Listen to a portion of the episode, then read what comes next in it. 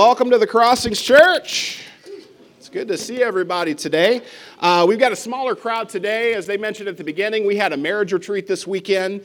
Uh, so many of us in this room uh, came back late last night so we could be here this morning, but then a lot of us uh, that are members of the church are still in Lake Ozark, uh, which is why we have a little smaller crowd today. Uh, had a really good time. We had a speaker there named Joe Beam. Um, if you don't know Joe, he is a uh, syndicated talk show host. He's a New York Times bestselling author. Uh, he's a marriage and family uh, expert. Uh, he's got a PhD in sexology, uh, which is fun. Um, and one of the few in the United States, he's the only one that's a Christian, I think, that has actually, he's got a PhD in sexology. So they, because of that, he's frequently on the Today Show, he's on Good Morning America, because as he says, people are fascinated that Christians have sex. Uh, and, they, and they want to talk because they're just fascinated by that. But he's a guy who comes in and, and, and as a marriage expert is one that speaks from failure. Because uh, he will tell you when he was a young man, he was a preacher, he got married, and for 15 years was married to this woman, and eventually he started struggling with alcoholism and drugs. He was hiding it. He was preaching on Sunday morning and going out and getting drunk Sunday night, and he eventually got caught. He had an affair. Uh, he left his wife, he left his faith, he got fired from his church. Uh, he pursued this unholy relationship with this, with kind of this fling with this woman. That ended up falling apart. She divorced him. He gets humbled. He gets right with God again. He gets off drugs, gets off alcohol, repents, gets, gets back in line with Jesus, ends up remarrying his first wife gets back together. Now they've been married for the second time for like 30 years. So he says it's really confusing when he tells people they've been married a total of 50 years and his daughter is 51, I think. Uh, so he's like, I got to explain that. But um, anyway, it was just great because he speaks from failure. You know, and, and I really appreciate that because I don't know about you guys. If, if I hear from somebody who just has it together all the time, I'm like, that's not me, right? If, if you are following Jesus and you just get it right all of the time, that takes my hope away because that's not me. And so I appreciate somebody who can come in and say, Guess what? I screwed up worse than you. Let me tell you what I learned from it. I like that, don't you? And that's one of the things I love about the crossings. Because that's the kind of church that we try to be here, where you guys, you don't have to be perfect. You don't have to have it all together. You could have screwed up really, really bad more than once and God can still work in your life. Amen? Matter of fact, He might even work through you more powerfully than He works through somebody who's got it all together. Because that's just kind of how God rolls. And so, uh, if you're visiting here, I just want you to know this, that's the kind of church you're in. And the theme for this year, we, we pick a theme to teach out of every year. Uh, this year, we chose the theme equipped. You can see the graphic behind us here. Uh, some of the imagery, it's got the Swiss Army knife, lots of different tools. The Bible teaches that you and I uh, have gifts that God has given us. My gift isn't going to be the same as yours, your gift isn't going to be the same as mine, but just like that multi tool up there, God has a use for each one of those. God has a use for me, He has a use for you. You've got a place in the body of Christ. And part of the job of the church is to equip you, church leadership. Our job is to equip our members to be the people that God created them to be. There's a person that God created you to be, there are things that God created you to do. Our job is to help you get there. That's the point of the church. Um, we are a church that is committed here to evangelism, and that's what we're going to talk about today. Uh, last week, Jake talked about equipping you for worship, how God equips us for worship. We're going to start a series, uh, two parter today. First off, uh, on evangelism, uh, where we talk about how God equips us for evangelism.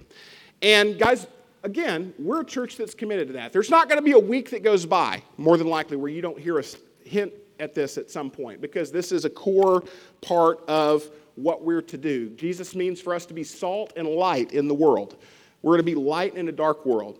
You've got some notes in your bulletin. If you want to pull those out, uh, that's going to have a lot of the scriptures that we look at on there. It's going to have a uh, place for you to write some stuff down.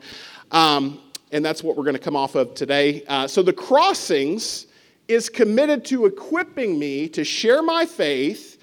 Why? Why are we concerned with that? Well, number one, because as a Christ follower, I should live to please Christ.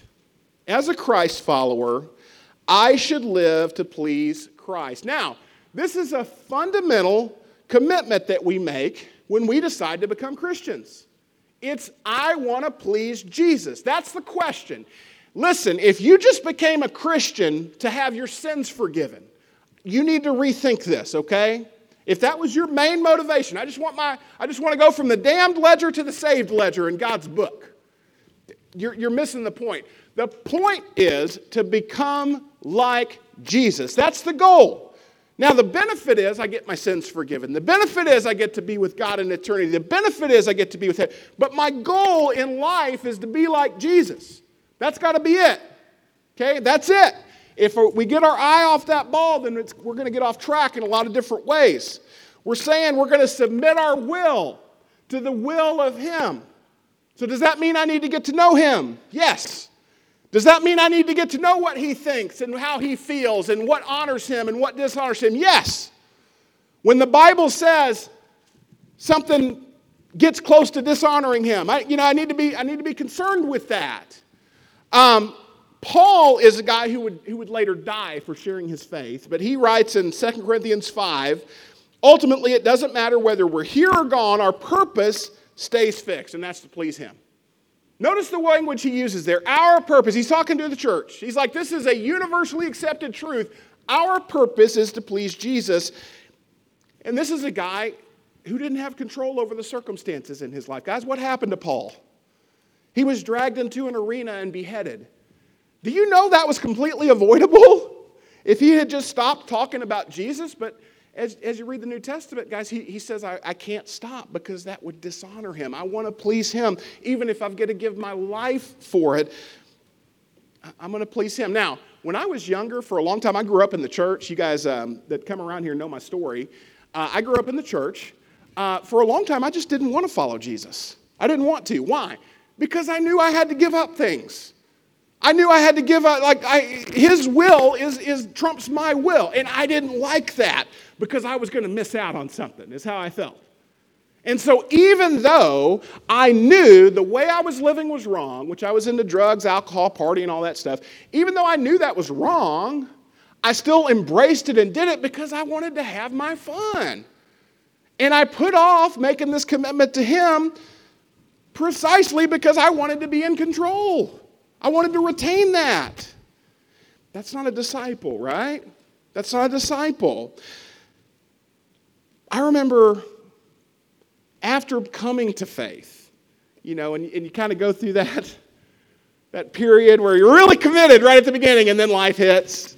You're like, hmm, will I be lost if? You start asking that question. I've made this commitment to follow Jesus. Will I be lost if? Guys, if you start asking that question, that's not a good question to ask.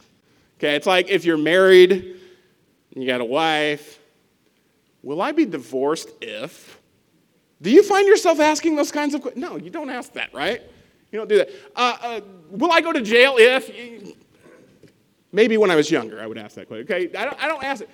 But you can be tempted in your faith to, to ask these kinds of questions. The better question is is this going to please Jesus? Is this going to please Jesus? That's got to be our goal. Guys, one of the reasons we talk about evangelism at the crossings all the time is precisely because it pleases Jesus. Guys, when you get to know the man, he loves people. When you get to know the man, he is all about reaching lost people. When you get to know the man, he's all about getting his followers to reach lost people. His words in, in Mark, some of his final words, Jesus said to his followers, Go everywhere in the world, tell the good news to everyone. He's talking uh, in a prayer in John 17 to his father. He's talking about this mission that his followers are going to have in the world as he sends them out. He says, In the same way that you gave me a mission in the world, I give them a mission in the world in John 17 8. We have a mission, guys. We have a purpose. We have marching orders. If our goal is to please him, we're gonna follow his marching orders. You can't ignore his call to evangelism and be a disciple. You just can't do it. You can't do it. You can't look at Jesus and say, I know you're asking me to do that, but I don't care, and be his disciple. It doesn't work like that. You can't do that. Now, Jesus sent his followers into the world with a mission. Guys, if you read the Gospels, we see he's with them for three years. He's mentoring these guys, he's developing these young men, which the, the 12 were more than likely teenagers, most of them. Peter may have been a little bit older, but these are young men that Jesus has spent time with. And he's mentoring them, he's teaching them. And they get all the way through everything that happens with the cross, right?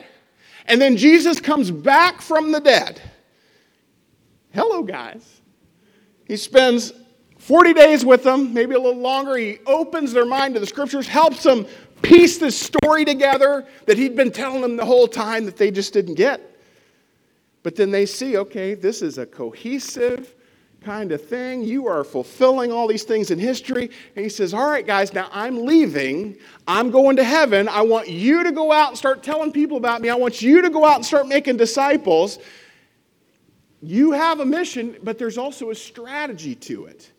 Because if you read the book of Acts, God's strategy for expansion, you know, Jesus tells these guys, go to Jerusalem and wait. I just want to point this out because this is our strategy for expansion here at the church as well. It says, Then you will tell everyone about me in Acts 1 8. Notice he says, In Jerusalem and in all Judea, in Samaria, and everywhere in the world.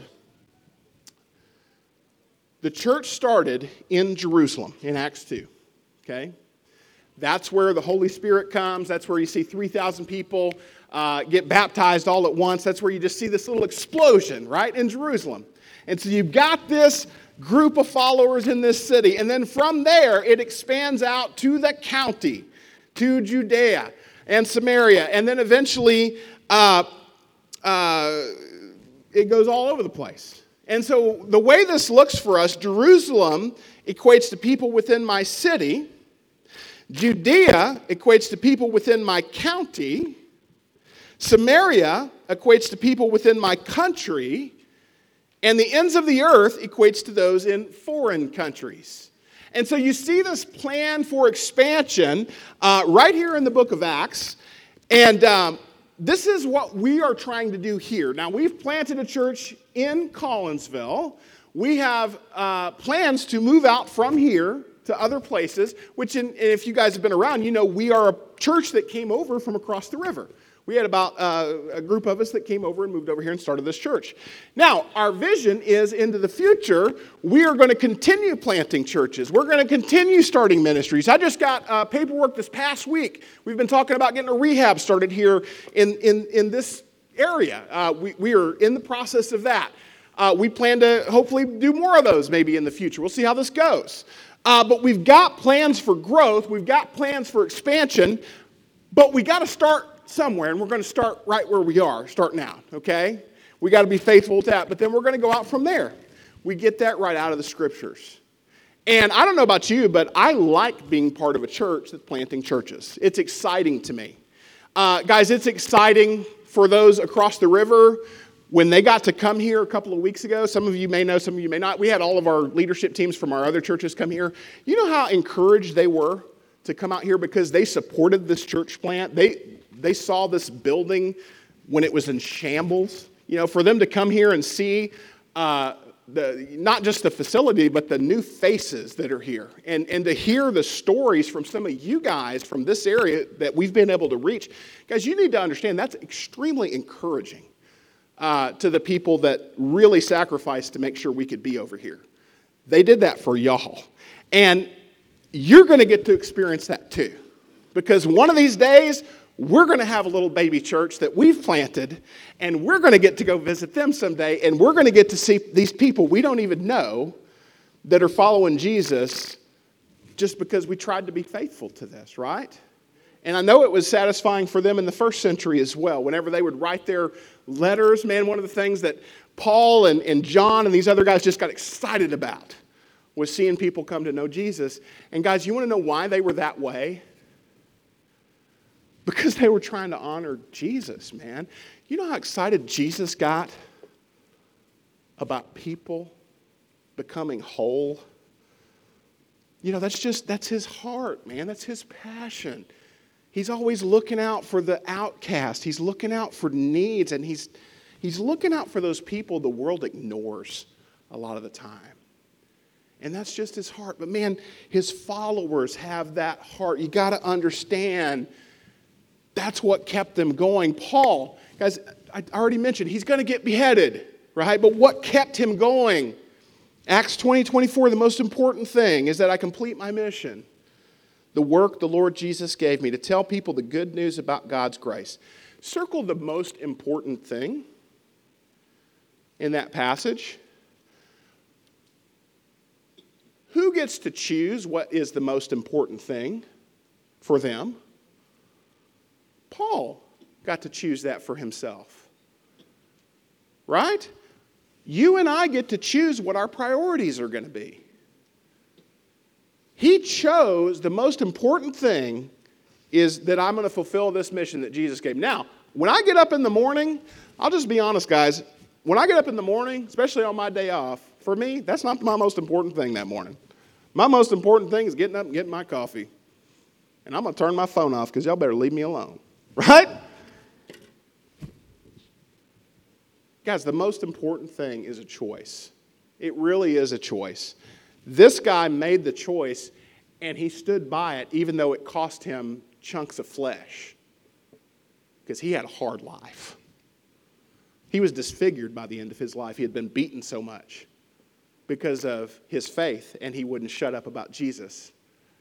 But you want to know what kept him going, guys? He knew they can beat me, they can do all these things. It's all going to be a wash in the end. I'm just going to keep on loving them no matter what they do. And he let them kill him.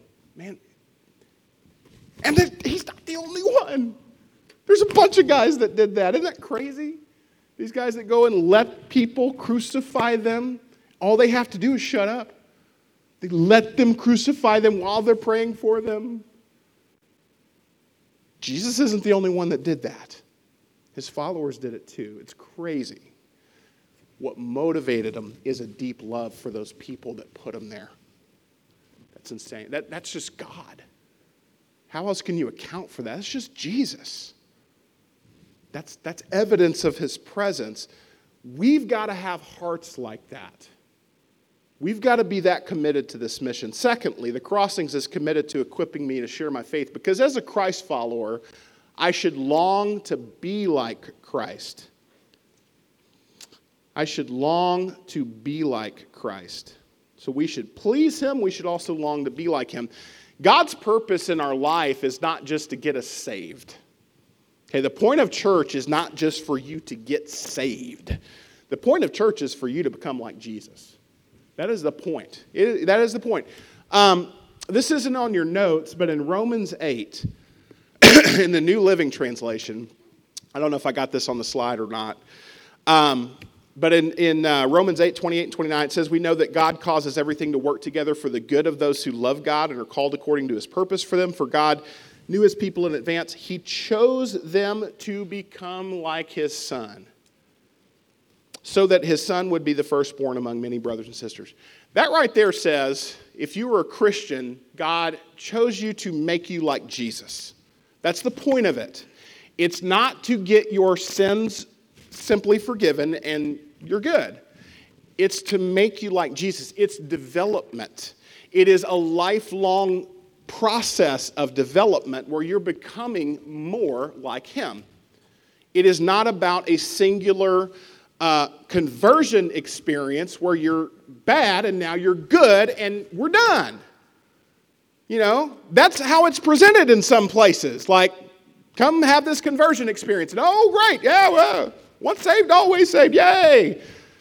It's, it's about becoming like Jesus. It's a process of becoming like Jesus. It is a lifelong pursuit of becoming like Jesus. And it is a great life. There's grace where we screw up.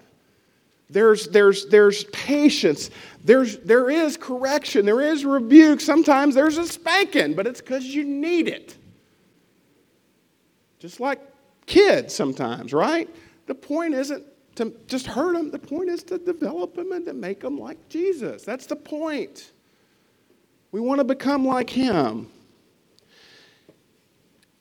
And it's really, really important that we understand if we're going to be like Jesus, guys, how did Jesus feel about people? Jesus loved people. He loved people.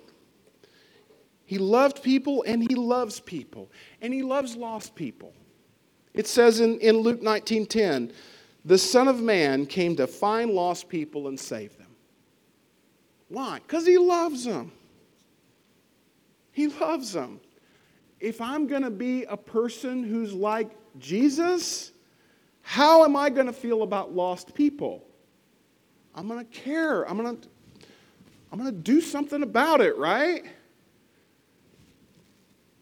The Son of Man came to find lost people and save them. He actually did something. You know, he didn't just pray for them. I'm not saying prayer's bad. He, he wasn't just content with being a good example. You know, some people say, just gonna, I don't need to speak up. I'm just gonna be a good example, and people are gonna see my life is so good. They're gonna come ask me why my life is so good. Then I'll tell them about Jesus. You know, Jesus didn't even do that. You think, you think you're better at living a perfect life than Jesus? What? He, Jesus didn't even do that. He actually did something. The Son of Man came to find lost people and save them. In Luke 6:40, Students are not greater than their teacher, but the student who is fully trained will become like their teacher. Here's a concept from the scriptures um, that I think a lot of people uh, maybe don't understand. Do you guys know how many times the word Christian shows up in the Bible? Three times. Okay? Um, three times. You only know that because somebody told you. Because if you were guessing, you would think it was a lot more, right? Three times. You want to know how much the word disciple shows up in the Bible? It's 120. Uh, derivatives of it, it's more like 230. Uh, it is the normative way to refer to what we would say as a Christian. That was the normative word they used in the New Testament to describe uh, a Christian. Um, disciple. Now, the word disciple to us is kind of a weird word. We don't use it a lot in the English language, it's more of a religious word. Back in, in the first century, uh, in the original language, it was not a religious word, it was a secular word.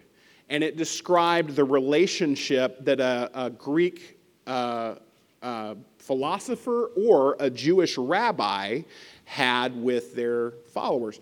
Uh, when we think, um, when we think like student, when I think about that word, I think about a classroom. I think about desks. You know, if you say the word student, I'm, I'm thinking chalkboard, I'm thinking desks, I'm thinking uh, notebooks, you know, it's student. Um, not so, you know, if you were a student of Jesus. Uh, the word student here in Luke 6:40 is the same word rendered disciple everywhere else. It's in, in the original language, it's the Greek word mathetes. Um, this says, disciples are not greater than their teacher, but the disciple who is fully trained will become like their teacher.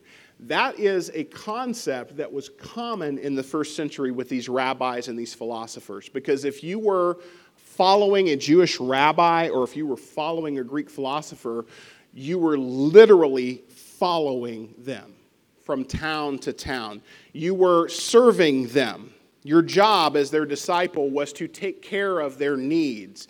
It was to uh, uh, follow them around and learn their teaching, but also to serve them practically. And you, as their student, weren't just trying to like learn what they thought, you were trying to be like them. So you dress like them, you'd adopt their style of dress, you would adopt their eating habits, you would adopt their hygiene habits.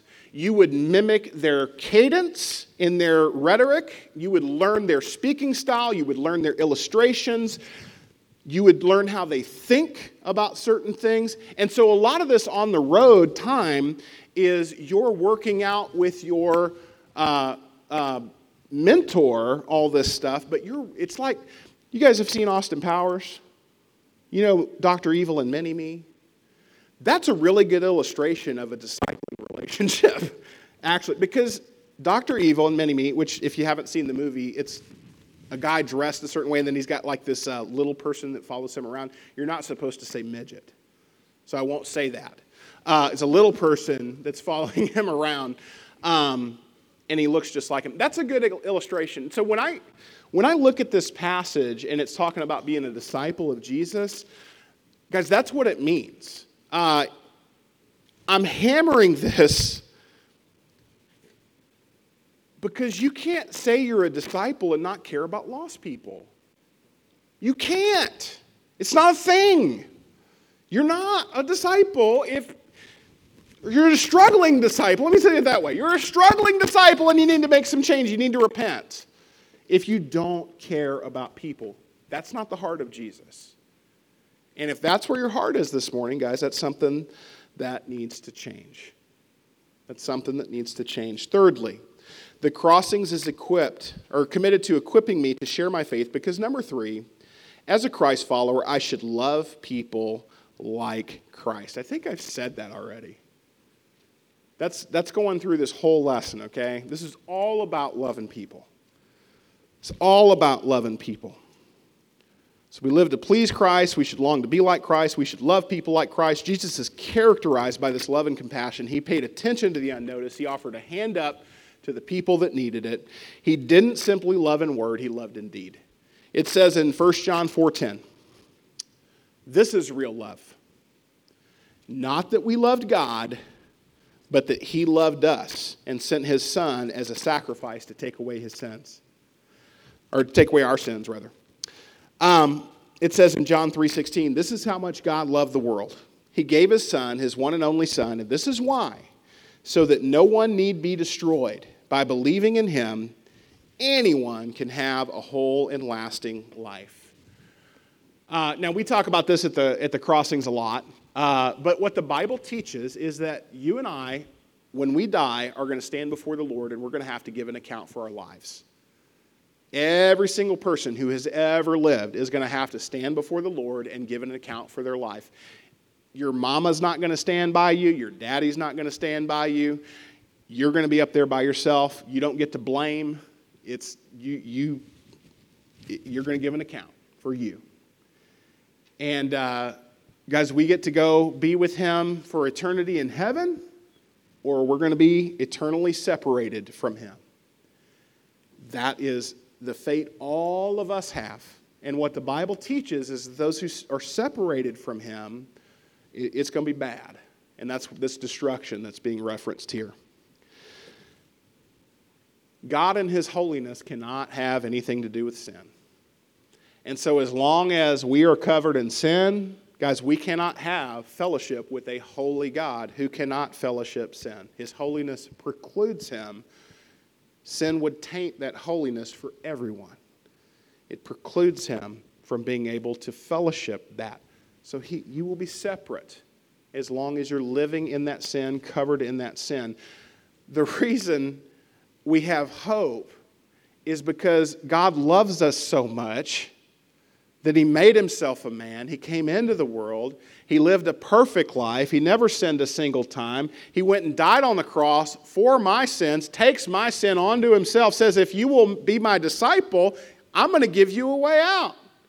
I'm going to allow my death to be your penalty. I'm going to take it for you. Now, if you don't want to be my disciple, we're not going to apply that benefit to you. But if you will be my disciple, we're going to apply this benefit to you. And not only that, I'm going to teach you how to have an even better life, the best life you can have on this earth. That sounds like a pretty good plan, right? The only reason I wouldn't take advantage of that is if I doubt that's the truth. Or if I think that I know better. Or if I feel like I'm going to miss out on something and I'm willing to go this other route because I don't really believe this is all it's cracked up to be right? That's the difference between a believer and a non believer. Is this Jesus stuff really all it's cracked up to be, or is it not? That's what it comes down to. But Jesus gives us a chance. He gives you a chance, He gives me a chance. You want to know why he even bothers to give us a chance? What's that passage say? It's how much God loved the world. Why did Jesus come into the world? Because God loves you. Now, some of you are sitting out there, some of you guys think you think you're special. You think you're special. You come to a church and you, you hear all this talk about love, how God loves you. Yeah, God, God loves that guy. He loves that girl. God don't love me that way. I've done too much. I've been too unfaithful. I've heard this over and over, and I've never given that up. I've hid it my whole life. people knew the real me, they'd know this can't be for me. Let me tell you something. You are not special. When God says He loves you, He didn't mean everybody except you. When God says He loves you, He meant you. If you doubt that, it could be you don't love you. I know how that is. God loves you. And the cross is proof of it. And the reason that we take communion uh, here at the crossings every week is, is because Jesus told us to. Um, the Lord's Supper is an opportunity for us to be reminded that we serve a God who cares enough to come into the world and die a horrible death and be made a public spectacle in front of his mama. Let his friends run away from him, and he'll hang on that cross and pray for the persecutors that put him there. He'll hang there he had all the power to get off of that cross. He had all the power to get down, and he could have nuked everybody and been completely right. That ain't what he did. That ain't what he did, guys. He, he stayed on that cross, he died on that cross because he knew that was the only way we were going to have fellowship with him. We would have no hope without that. He gives us a way. But, guys, don't get it twisted. He didn't expect you to get your sins forgiven and stop there. That's a first step. But there wouldn't be a second step if you weren't able to take the first step. Jesus makes a way where there wasn't a way. Amen? We're going to take communion this morning. We got some bread that represents his body that was broken. We got some juice that represents his blood that was spilled. Jesus wants us to remember what he did for us on the cross every week, precisely because he wants us to remember this is how committed I am to you. This is how much I love you. You are not special in the negative sense. You are very, very special in the positive sense. God loves you you and you and you, every one of you, just the way you are, but He loves you too much to leave you the way you are. Let's pray and take communion. And, uh, guys, His love for us is what should fuel us. Amen? Father God, may we remember as we take communion that we love because you first loved us. If you hadn't loved us in the big, massive way that you have, we wouldn't have any love to give. We wouldn't have anything good to give.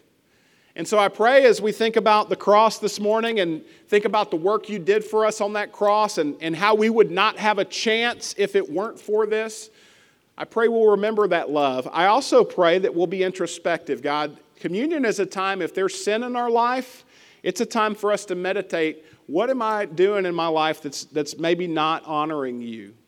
Uh, how can I change? God, th- this is a time of repentance as well. And so I pray we think about that this morning. God, if we need to ask for help, a lot of times, God, there's sins that we struggle with that we can't get over on our own. I pray people know this is a safe place um, where they can get help. But ultimately, the only reason we can have anything even to give here as a church is because of what you've given. God, you gave your life on the cross. May we remember that. May we be shaped by it. It's in your name we pray. Amen. So in Luke 22, there was a guy that came to Jesus and he said, Teacher, what's the most important commandment in the law of Moses? The law of Moses is the first five books of the Bible, the Pentateuch. That's the Hebrew Bible. Um, that's kind of all their teachings and everything, pretty much. Those first five books are preeminent, even over the other ones. Jesus replied, and he quotes from Deuteronomy. He says, Love the Lord your God with all your heart, all your soul, and all your mind. This is the first and greatest commandment right? Now, I want to point something out to you. He didn't ask about the second commandment, the, the guy that came to Jesus. He didn't ask him about it. But Jesus thought it was important enough to bring up. He said, and the second is equally important. You ever noticed he says that? Love your neighbor as yourself. Now, why would Jesus answer a question he was not asked? He was just asked about the greatest commandment. He tells him it's to love God, but then he says the second is equally important love your neighbor as yourself. Why do you think he felt the need to answer that way? I'll tell you, you can't love God and not love people.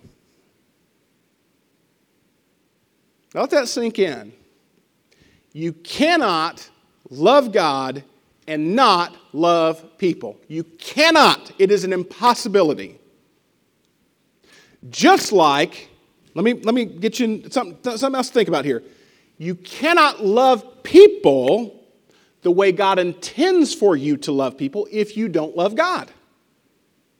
You cannot have one without the other. They're interdependent on one another. Now, in Jesus' day, he was dealing with a lot of religious leaders who were hypocrites because they claimed to love God, but then they were hateful to people. They looked down their noses at people. They looked at people who didn't agree with them as unclean and unloved by God, and you're just fodder for hell. And that's kind of how they talked about people. But then you get something a lot different with Jesus when he comes along. He starts rubbing elbows with those people that those religious hypocrites wouldn't have anything to do with. He starts hanging out with people that struggled with sin. Now, he wasn't with them while they were sinning. That's important to point out. You know, he wasn't like going to the bars and partying with them, but he was rubbing elbows with people that went to the bars. You know, he wasn't doing drugs with them. He wasn't sitting in the room while they're passing the bong around. But he is rubbing elbows with people that sometimes pass a bong around. And he got made fun of for it by the religious people. He didn't just get made fun of, he got condemned. He hangs out with drunkards and sinners and tax collectors. He didn't care, right? He loved people.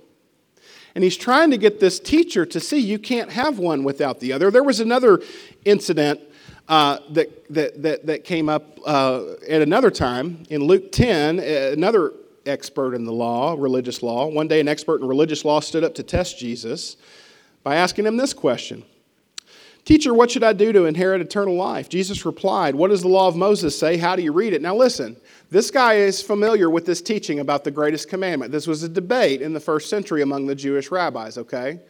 Um, there's other stuff that's written about it outside of uh, the scriptures. There's Jewish writings as well about these debates. Um, but this guy comes, and, and Jesus asks him this question, and the man answers in 27. He answers correctly. Jesus says, what, what must I do to inherit eternal life? Jesus says, What does the Bible say? He says, the man answered, 27, You must love the Lord your God with all your heart, all your soul, all your strength, and all your mind. And love your neighbor as yourself. He obviously heard this teaching.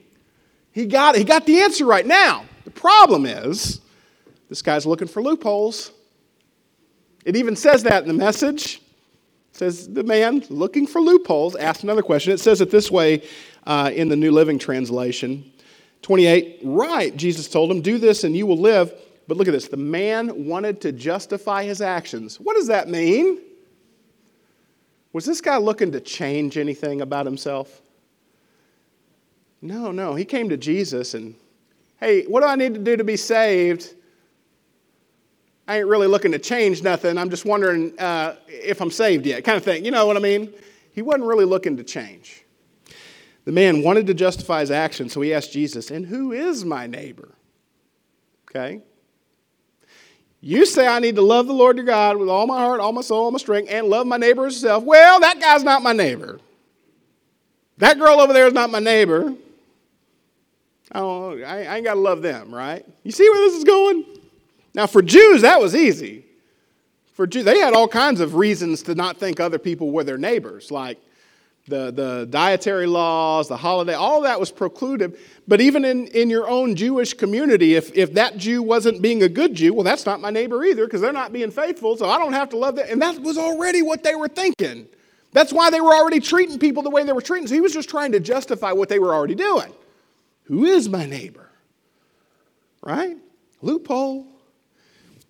Jesus turns it back on him and tells him a story.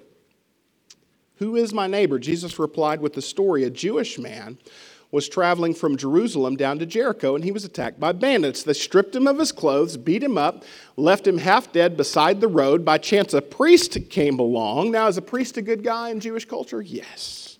Holy man, loves the Lord, knows the scriptures. A priest came along. When he saw the man lying there, he crossed to the other side of the road and passed him by. A temple assistant walked over and looked at him lying there, but he also passed by on the other side. Then a despised Samaritan. So you had two religious people, right? Then you got this other guy that's not even a Jew. He worships a golden calf. They have a cult that we don't like. That's why they didn't get along, by the way. They had another religion. He doesn't even worship Yahweh. Despised Samaritan came along. He saw the man laying there. Look at this. He felt compassion for him. You notice the difference? The first two guys, I didn't feel any compassion for him. This guy felt compassion for him. Going over to him, the Samaritan soothed his wounds with olive oil and wine and bandaged him. Then he put the man on his own donkey, took him to the inn where he took care of him. The next day, he handed the innkeeper two silver coins, telling him, Take care of this man. If his bill runs higher than this, I'll pay you next time I'm here. Now, which of these three would you say was a neighbor to the man who was attacked by bandits? Jesus answered. The man replied, the one, or uh, Jesus asked. The man replied, the one who showed him mercy. And Jesus said, Yeah, now go and do the same thing. Who was a neighbor to this guy? You notice Jesus didn't, didn't validate his question. The point of this is that the question is not who is my neighbor. That's, that's not the question we should be asking. The question we should be asking is how am I being a neighbor to the people around me? How am I putting this stuff into action? How am I responding to the needs that I see around me? How am I being compassionate to the people around me? Not who deserves my compassion. That's what this guy was asking is who deserves my compassion? Who deserves my love? Jesus says it's not about who deserves it, it's about you're giving it. That's the point. We need to quit putting qualifications on our love. That's the point. And if we're going to honor God in our lives as disciples of Jesus, we got to quit putting qualifiers on who we're going to love. I hate politics. I hate them. You want to know why? Because I follow them real close. And I see the divisions they cause between people. And I see the way you can mentally put qualifications on who you're going to be compassionate to or not. In a place like St. Louis, we're, in, we're up the road from Ferguson, right? I am tired of the qualifications. Do am I going to love this person or not? I want to take that away because we need to not qualify our love. We just need to love. We just need to love. How in the world does this relate to evangelism? Uh, we had a technical issue. I think one of our cords went bad this morning, so we're not going to have audio. It doesn't matter. I've got a little short video clip that I want to show you. I think the visual will get the impact that we want. So, can we play that? Now, one of the things you get, because we didn't have audio, is you can't hear the rushing water of the waterfall that's right downriver from them. The problem there is this guy's sitting on the shore having a nice little leisurely day at the park, and he sees another man floating by in a canoe who's asleep. And the man is floating toward a waterfall. He's asleep. What's going to happen to him if he stays asleep? He's going to go over that waterfall. You got the guy on the shore who all he had to do is what? Speak up. All he had to do is speak up. But what does he do? What's the gesture? Eh, what's that mean? I don't really care.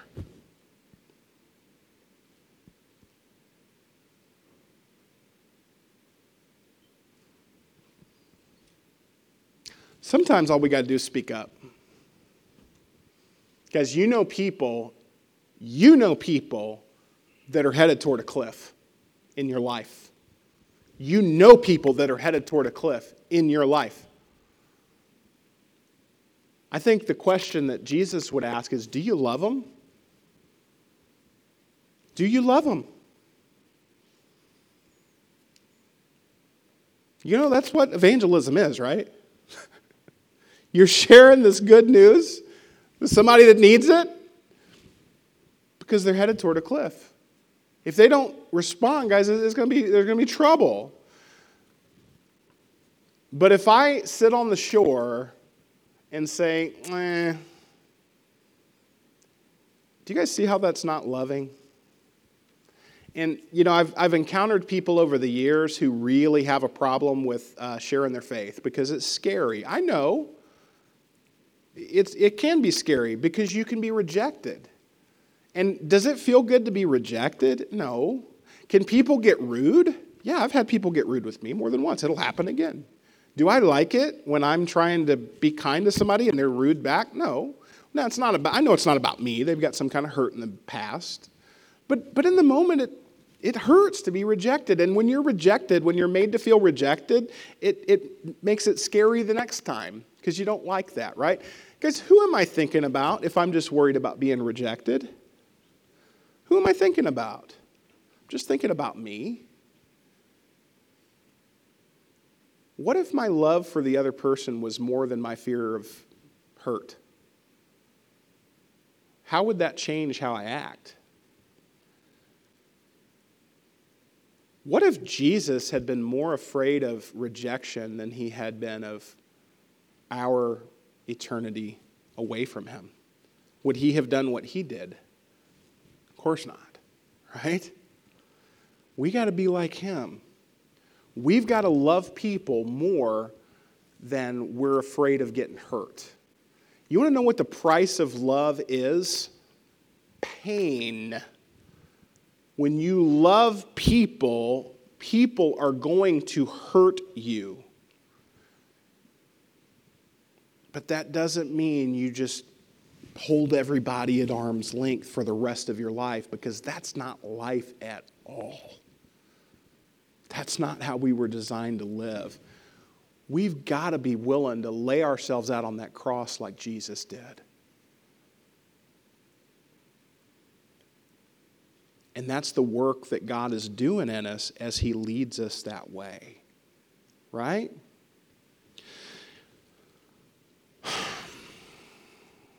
This guy's choice, though, in that illustration, not to speak up, you know, we look at that. Guys, that, it's not just that that wasn't neighborly. You know, I don't, I don't look at that, no, oh, that, that, was, that was not very neighborly. Because that was, that was wrong. That was a sin to see that guy headed toward a cliff and you know you've got something you can, and you just don't even care. That's sinful. Man, we can't be like that. We can't be like that. Paul says if we other, love others like Jesus, we're not going to do any wrong to them. In Romans 13 10, if you love others, you'll never do them wrong. Uh, to love then is to obey the whole law. Um, this is a theme we see throughout. It's love God, love people. It's, it's all the whole point of the Bible love God, love people. Paul's like, if you love people, you're not going to do them wrong. Guys, if we see somebody is headed off a cliff and we don't even try to say anything, I think we've done them wrong. If we know we've got something that could help and we just don't even care, that's wrong. We got to love people. And we need to love them more than we're afraid of rejection or we're afraid of looking like a fool, even. We've got to get over our self. We, we quit, die to self, right? Quit thinking about you and start thinking about others. Uh, fourthly, the crossings is committed to equipping me to share my faith because as a Christ follower, I'm more blessed by sharing. Because as a Christ follower, I'm more blessed by sharing. Uh, this is a, a, another principle we see throughout the scriptures is you get by giving in the bible in acts 20 35 we must always cherish the words of our lord jesus who taught giving brings a far greater blessing than receiving this is a, a principle that's throughout the scriptures you want to be a person that's giving you're going to get uh, i've told this story before but I, I really love this, this illustration uh, there was a guy that was asked to describe what heaven is like and what hell is like. And first, he described hell. He said, I want you to picture a banquet table and there's all this food at this banquet table. All this food is laid out on this table. There's, there's turkey, there's dressing, there's ice cream, there's like all these desserts. It's just as long as you can see in both directions, and it's like the best food, the best drinks, everything and you get to sit at this table and you can smell the aroma and you're so ravenously hungry. You're more hungry than you've ever been in your life. You can smell the good food and, and, and then you go to grab your fork and your fork is uh, longer than your arm. It's a big, long fork and you start trying to get the food and you're able to get some food on the end of the fork, but the fork is just a little bit too long for you to get it around to your mouth. And so you're able to get the food in the general vicinity of your head, but you just can't reach it because you're strapped to the chair, right? And the fork is tied to your hand, so you can't move it. And, and so you're sitting there trying, and then the person next to you laughs at you because they see you struggling. And so you realize I can stab them with this fork. So you start poking them with the fork, and they're crying, and the person next to them is yelling. And, and it's this whole table of people that are angry. They're not able to be fed, but they're trying to feed themselves, and they're not able to do it. And they're getting mad at each other and being mean and nasty to each other. That's hell, right? Says, Let me tell you what heaven's like. I want you to picture that same table. I want you to picture that same food. I want you to picture those same people sitting in that same room, tied to those same chairs with that same fork. He said, You want to know what the difference is? They're picking up the food and they're feeding each other. And sometimes they'll miss and like get it on the side of their face. They just laugh. It's fun. And they're sitting there enjoying each other's company and they're laughing and they're having fun together and they love one another and they're at the same table with the same tools. But they got different hearts. They got a different compassion. They got a different love. Same table, same tools. But guys, the difference is everybody's getting fed at that table. He says that's what heaven's like. The difference between heaven and hell is selfishness and unselfishness. The difference between a disciple and a non disciple is selfishness and unselfishness. Jesus was a selfless man who gave his life, he literally gave his life, gave his life. We're more blessed by sharing. Because that, that is the essence of heaven is sharing and giving and generosity. The essence of hell is the opposite of those things. And guys, we have enough hell in this world already, don't we? We need a little bit more heaven in this world, don't we? We need givers. And guys, people need, you know, you you I don't care what you have in your in your possessions. I don't care if you have nothing. I don't care if you're on the street, guys, you have compassion and love to give. You have something to give. Are you going to give it? Let me tell you, if you start giving it, you're going to start getting. This is true. Fulfillment, satisfaction, life tastes real good when you're a giver because God designed you that way. Sharing together is a major part of how we grow and develop. Uh, Philemon 1 6 says, I pray that you may be active in sharing your faith so that you will have a full understanding of every good thing we have in Christ. Guys, when you get out and you start telling people why they should follow Jesus, here's, here's what I've learned about Jesus. Here's how Jesus has blessed my life. Here's, here's where I used to be and where I feel like I am now. And I'm, I'm not there yet, but I'm on my way. And I know Jesus is with me. When, when you start articulating that to the people around you, guys, you know why it's so important to praise God? Because we forget. If you don't praise God, you will forget all the good things God has given you. And it's the same with our faith, guys. Uh, when we share our faith and articulate our faith and we start making our lives about other people and quit being selfish little spoiled brats, life is much better. Amen. Hey, look, I've told you over and over, you're in a safe place. Uh, we have a lot of people that come in here off the street, sometimes that are looking for more in life. Uh, if you're new, we don't know you yet. But I want you to know you, you are in a place where I don't care what you've done, you can get help here if you're looking for a relationship with God. If you're struggling with an addiction, if you're struggling with a compulsion, welcome to the crossings. you got a bunch of us here. I'm an alcoholic and drug addict. Uh, I'm also a sexual abuse victim. I was severely abused when I was a kid. Man, it messed me up bad. Uh, I had to get a lot of help as an adult. Uh, but we're very familiar with, with trauma and abuse. Uh, we have a lot of people here who have come out of broken homes. Uh, we've got people here who've struggled with uh, marriage and you know gone through divorces and man, there's just all kinds of hurt that's wrapped up in here. But then there's also all kinds of stories of healing and how God has worked in the midst of that hurt and oftentimes even through that hurt to do some really incredible things. So nobody is going to look down on you if you're struggling today. I'll just tell you that. You're not going to tell us something we haven't heard before three times or four times, okay? Um, but God brought you here for a reason. I'm, I'm, a guy that believes in divine appointments. You know, I, I think sometimes God will put us in places because we need to hear things that He has for us to hear, or we need to experience things that He has for us to experience. It ain't an accident you're here today. Um, I want to invite you to respond. Okay? You've got a cardstock piece of paper in your bulletin. Uh, if you want to pull those out, it's going to have a space for you to write uh, some contact info for you.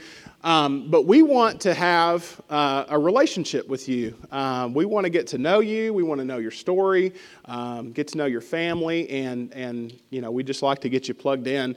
There's a lot of things on that card though. If you need help with something, or if you are investigating a relationship with God, uh, if you need prayer for something, you can you can write that down there. Um, and we would love to follow up and, and connect with you. Now, if you're interested in joining the church, uh, indicate that on there. Uh, we will uh, follow up and have a Bible study with you. Um, we, we study the Bible with everybody, um, regardless of um, whether they come from a religious background or not, because the most important thing in your life is your relationship with God. Uh, and so we want to make sure we are all on the same page with that. We also do small groups here at the crossings. The best thing we have going here is our small group ministry. And I say that because uh, it's good to get together on Sundays and have the big group, but it's hard to get to know you in a big group. We, we break down into smaller groups because you are important enough that you need attention.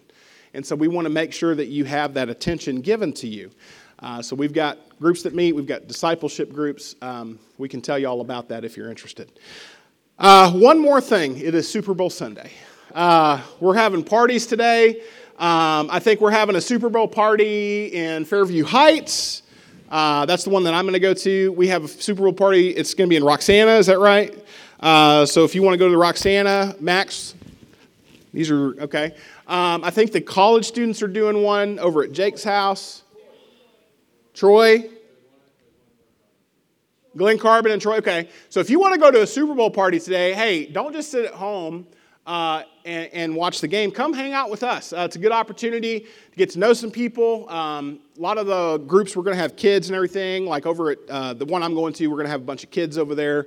Uh, so there's toys and all that. So if you've you got a family with kids, you are welcome to come. We'd love to have you.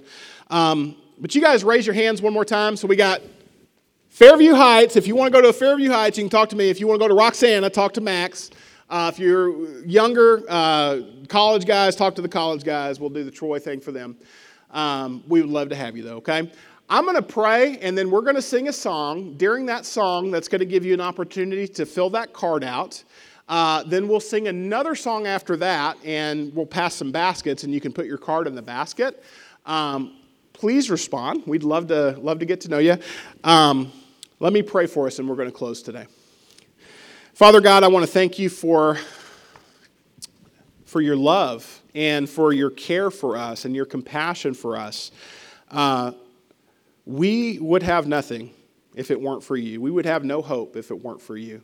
And so I pray that not be lost on us. I pray also, those of us that have made a commitment to follow you, God, if we were challenged this morning, this idea of loving others, I pray that that challenge not be in one ear and out the other. I pray if repentance is needed, we, we make those adjustments, understanding that life is lived on repentance road.